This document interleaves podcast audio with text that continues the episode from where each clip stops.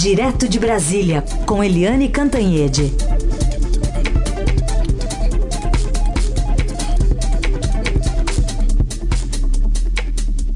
Oi, Eliane, bom dia. Bom dia, Raíssen, Carolina, ouvintes. Bom dia, Eliane. Vamos começar falando sobre a fumaça branca que saiu ali de Brasília, ou aí de Brasília, né? Sobre o novo presidente do banco, do, do BNDES, né, do Banco de Desenvolvimento. Queria saber qual que é o perfil dele e o tamanho do desafio que tem pela frente. Olha, o, foi escolhido o Gustavo Montesano.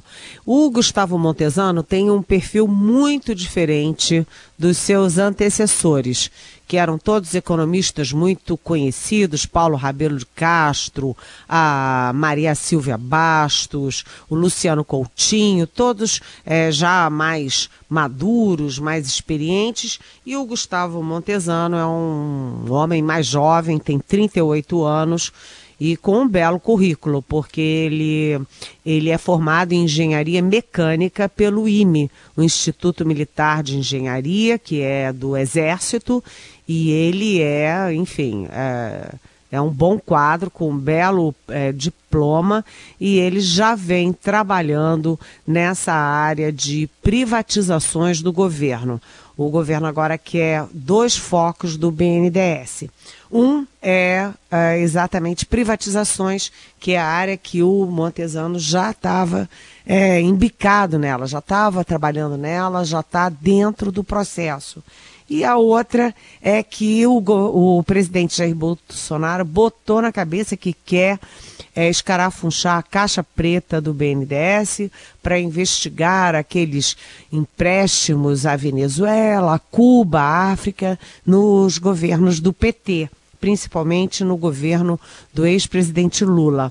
E também aquela política dos campeões nacionais, pelo qual o nosso maior banco de fomento, aliás, não é só o maior banco de fomento brasileiro, mas também da América Latina, o BNDES, jorrou muito dinheiro exatamente nas maiores companhias é, nacionais. JF, que virou a maior produtora de carne natura do mundo, a Odebrecht, que aliás ontem, é, infelizmente, é, teve que entrar com recuperação judicial, ou seja, uma situação dramática e é uma grande empregadora e uma grande é, referência é, do Brasil no mundo, enfim, veio ladeira abaixo por corrupção, por desmando, por tudo isso. E qual é a dificuldade, qual é o desafio do Montesano? É que é, essa tal da abertura da caixa preta, descobrir como é que foi a corrupção lá dentro, abrir os podres todos, dar nome aos bois, isso já foi feito várias vezes. Quando a Maria Silvia Bastos assumiu é, ela já iniciou esse processo todo é, de, de auditorias, etc. O Paulo Rabelo de Castro também continuou. O, a Polícia Federal já fez auditoria, o Ministério Público já fez auditoria. São pelo menos cinco processos para abrir a tal da Caixa Preta e todos esses processos têm dito que não há funcionários a apontar e que não houve, é, enfim, participação de gente lá de dentro do coisa na corrupção é, gritante daquele momento que derrubou a própria Odebrecht, por exemplo.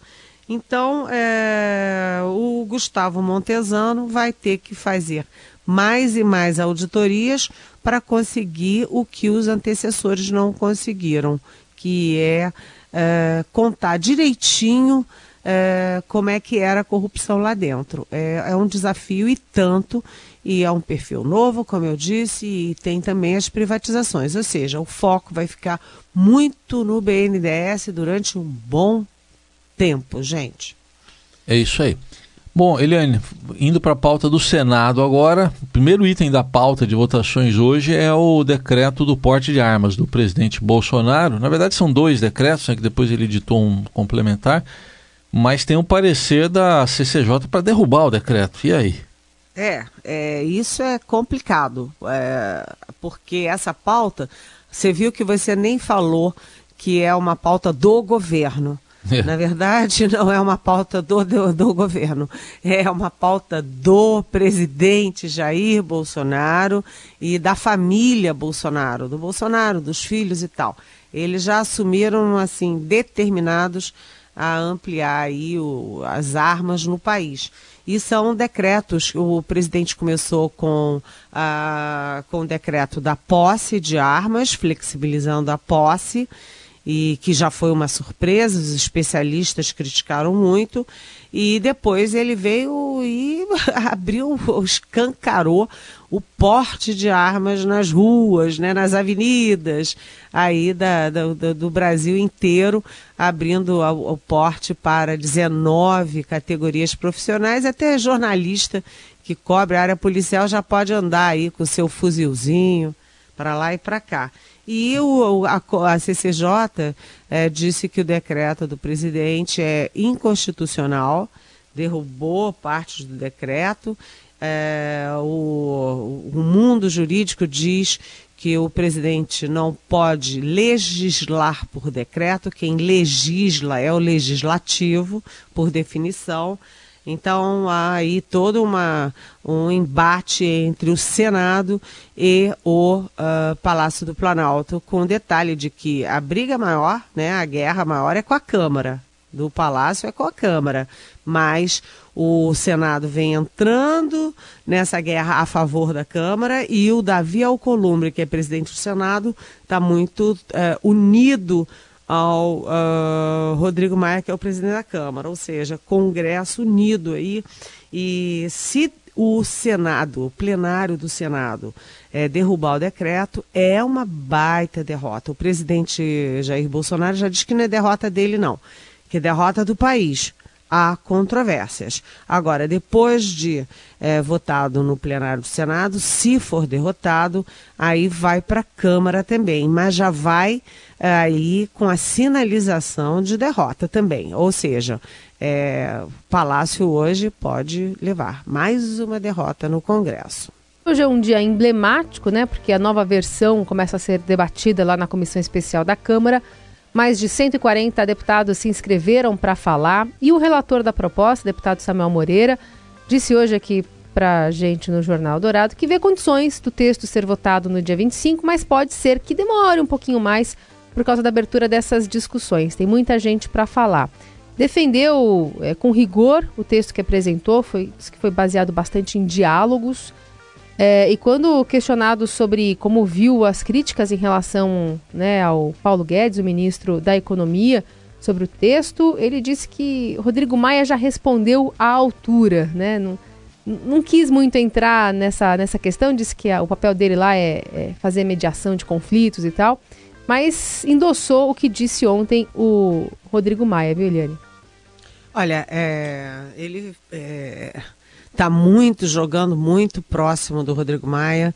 E o Rodrigo Maia, a gente tem que lembrar que na resposta ao, ao ministro Paulo Guedes, que criticou o relatório do Samuel Moreira, o ministro disse que o Congresso, com cara brava, assim, ele disse que o Congresso se, se rendeu à pressão eh, dos privilegiados, eh, das corporações e, e abortou a reforma.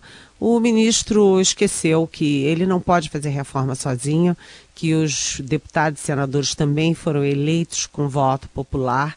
As mudanças que foram feitas, introduzidas no relatório do Samuel Moreira, é, foram é, mudanças muito menos pelas, para as corporações e mais para aqueles mais desvalidos para a base da pirâmide. É, então, uh, se o Paulo Guedes tinha críticas, devia ter falado diretamente com Rodrigo Maia, com quem ele tem uma boa relação, com quem ele vinha negociando bem.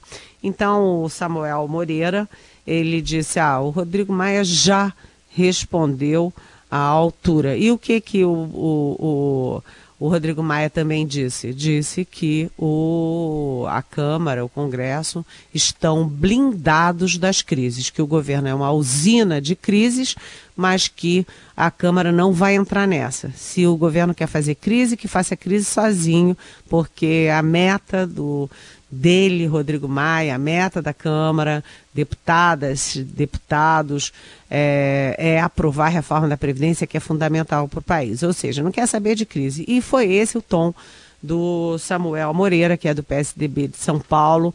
Ou seja, há uma aglutinação em torno do Rodrigo Maia, Rodrigo Maia se afirmando como um grande líder político né, comandando esse processo e é, eu acho que, a, que a, a comissão tem tudo para votar. Não sei se vai dar tempo no dia 25, porque, como disse Samuel Moreira, é muita gente falando, eles parlam, né? Parlamentar parla, e aí parla, parla, parla horas. Então, não sei se dá tempo para o dia 25. Mas, é, mesmo que não dê, está bem encaminhada a reforma e se for aprovada, é um mérito muito grande do Rodrigo, do Samuel é, Moreira, do presidente da comissão especial, Marcelo Ramos, mas o presidente Jair Bolsonaro, que ajudou muito pouco, né, muito pouco, vai tentar tirar uma casquinha e a, puxar para ele o mérito da aprovação. Vamos acompanhar então hoje, já tem mais de 140 inscritos né, pelo último balanço para falar, não quer dizer que todo mundo vai falar, mas o número é grande. O Eliane, vamos falar dessa eleição, votação aí para a lista tríplice da Procuradoria-Geral da República? É muito engraçado, sabe? É um processo muito diferente esse ano, sabe, Carolina, sabe, Heisen? Porque hum, já tem 10 inscritos e a Associação Nacional dos Procuradores é, vai votar hoje desses 10 quem é que vai compor a lista tríplice. É, desde 2003, no primeiro ano do, do então presidente é, Lula, é, que os presidentes, todos os presidentes vão é, respeitando a lista tríplice que vem dos procuradores. Mas esse ano o Bolsonaro diz que não vai ter muito compromisso com isso, não. E realmente não há nenhuma lei, nenhuma regra escrita, formal, que obrigue o presidente a seguir a lista tríplice. É apenas uma, vamos dizer assim, uma tradição. É uma. Um, uma espécie de pacto é, informal que tem, tem sido cumprido. Agora, se você tem 10 candidatos, na verdade você não tem nenhum. E aí você tem dois personagens chaves que não estão entre os 10 e muito menos ficarão, portanto, na lista tríplice. Um é o Deltan Dallagnol. O Deltan Dallagnol, ele não é subprocurador da República, em geral, é, desde sempre, né, o procurador-geral da República é escolhido entre um dos subprocuradores gerais. É, o Deltan Dallagnol não é, é um procurador de primeira instância, mas ele tinha um forte apoio do pessoal da Lava Jato, do próprio ministro Sérgio Moro, do presidente da Polícia Federal, ou desculpa, o diretor-geral da Polícia Federal, o delegado Maurício Valeixo, é, mas o Dallagnol agora tem chance zero de ser indicado. Ele já tinha a questão formal de não ser subprocurador e ele agora está aí na, na mira dessas divulgações do site The Intercept Brasil. Ou seja, é, Dallagnol, que era o preferido do pessoal da Lava Jato e do pessoal que está comandando essa área jurídica no governo, está fora. E a Raquel Dodge, que foi considerada fora do páreo, o tempo inteiro né, ela emerge como uma candidata forte a ser reconduzida em setembro. Vai depender, principalmente agora, praticamente só, do presidente Jair Bolsonaro decidir. A Raquel Dodge, ela emerge porque nenhum dos outros dez se tornou forte o suficiente para desbancá-la do cargo e da recondução ao cargo. Muito bem, vamos ver o que vai acontecer a partir dessa lista tríplice e da decisão do presidente. Agora, Eliane, queria fazer uma pergunta aqui dos nossos ouvintes. O Manuel Guilherme escreveu o seguinte: Queria ouvir sua avaliação, Eliane, sobre o caso envolvendo as ameaças ao deputado David Miranda, marido do Glenn. Até que ponto é verdade, até que ponto é política? Oi, Manuel Guilherme. É, me desculpa, mas eu, enfim, não tenho acesso aos dados, às provas, é, não estou lá dentro para saber. Né? É preciso investigar antes. Agora, é, será que ele faria isso é, por pura pirotecnia? É improvável que ele faça isso. E eu acho até muito provável que nesse momento de radicalização, de muita tensão, de uso das redes sociais, com muitas agressões, ataques, até a jornalista o tempo inteiro, é, que elas sejam verdadeiras, mas isso é uma suposição minha, não uma informação. Com os dados que a gente tem, é impossível saber, mas se, se há uma denúncia, é preciso ser investigado, porque é inadmissível ameaças a um deputado. Aliás, quem já disse isso publicamente com toda a razão do mundo foi o próprio vice-presidente Hamilton Mourão. Não se pode admitir ameaças às autoridades constituídas e eleitas pela própria população brasileira. Pergunta aqui da Clara Souza, perguntas, na verdade são duas aqui na mesma. É, sou ouvinte, nunca mandei uma pergunta, então aqui vão duas. Por que o presidente perdeu a chance de acabar com essa injusta cobrança de bagagem? É, é o veto lá na medida provisória das aéreas que ela está se referindo.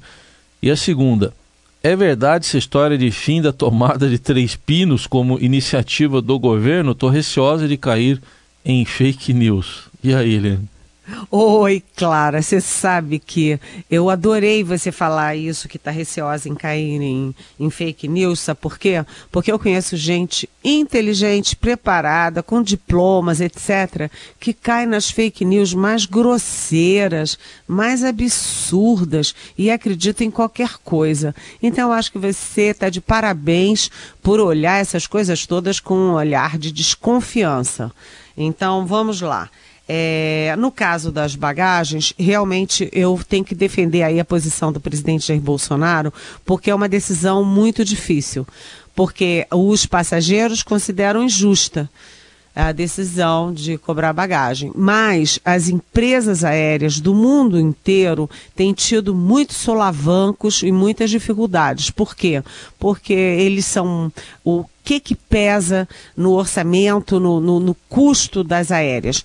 É, é o combustível de aviação, que é pago em dólar, o dólar é, oscila o tempo inteiro e o próprio petróleo, o preço do petróleo, portanto do combustível, também oscila o tempo inteiro.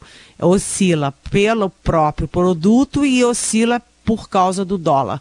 E todas as companhias têm muita dificuldade. A gente vê a Avianca aí numa situação triste, lamentável, para nós é uma perda é, porque diminui a concorrência. Então foi uma decisão difícil e ele foi pragmático, quer dizer, não pode deixar as empresas quebrarem, né? Porque isso não é bom nem para o usuário nem para o país.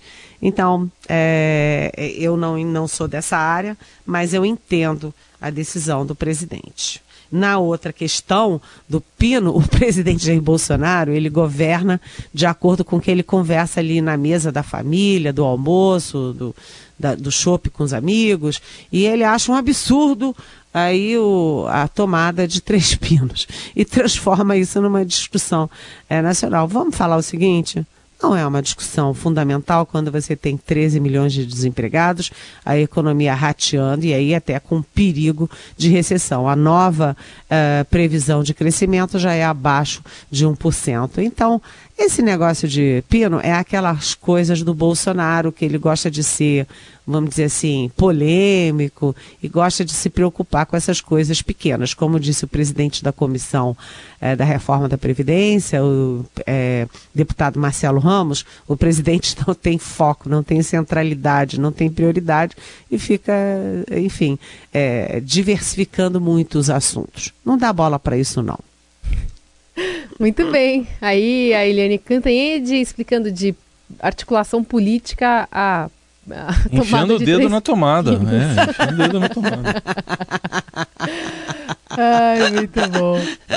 Agora, gente, é muito chato quando você está no exterior e aí tem chega lá no hotel, tem que mandar a coluna correndo, a matéria, no, e aí o pino é diferente. É. Cada lugar tem um pino. Por que, que não se universaliza a- o tal do pino? Eu tenho um, um negócio de, de tomada que cabe no mundo inteiro. Ele é um negócio grande, assim, que tem tomada de 4, 3, 2, 1, 0 pino. Já é descolada, né, Eliane?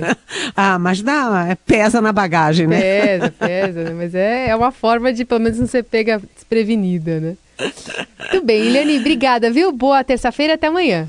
Até amanhã, beijão para quem fez pergunta. Obrigada. Tchau.